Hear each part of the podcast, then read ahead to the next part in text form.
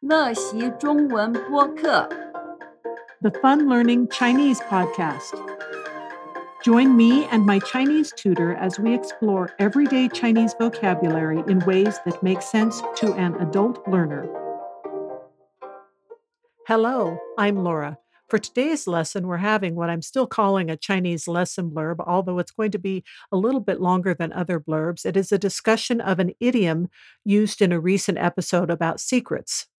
总而言之， We delve into a lot of vocabulary using characters that are in the idiom, and there are quite a few sentences showing how to use this vocabulary. But if you want to see more of the explanation, you need to become a Fun Learning Chinese Firecracker member. As either an annual or a monthly Fun Learning Chinese Firecracker member, you gain access to all kinds of translation and explanatory notes that will make your Chinese comprehension and your enjoyment of the language explode into beautiful colors. Go to our website, funlearningchinese.com, to learn more. Now, here's some of the vocabulary you will hear in these sentences. 总而言之，总是、总统、总共、总和、总化、结果、总量、 总数、总算、而且、而已、言辞、文章、华丽、吵架、打架、言和、言论、言论自由、之前、之后、总之、总而言之、总、总是、总、总统、统、总、总共。我买了三件衣服，两双鞋子，总共花了八十五块钱。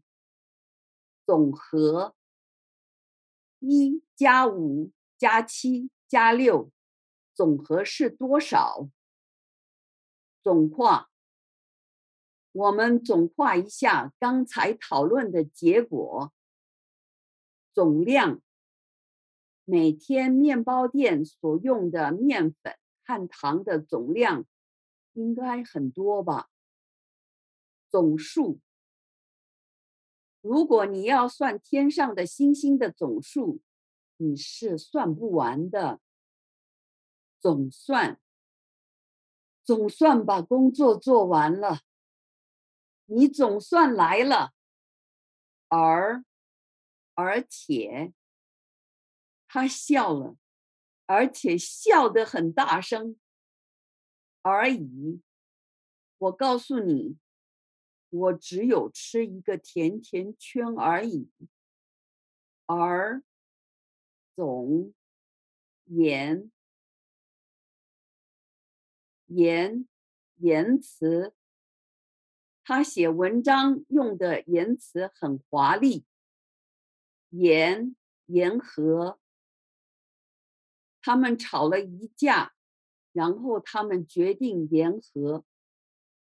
言论，你想我们有言论自由，可是真正的没有。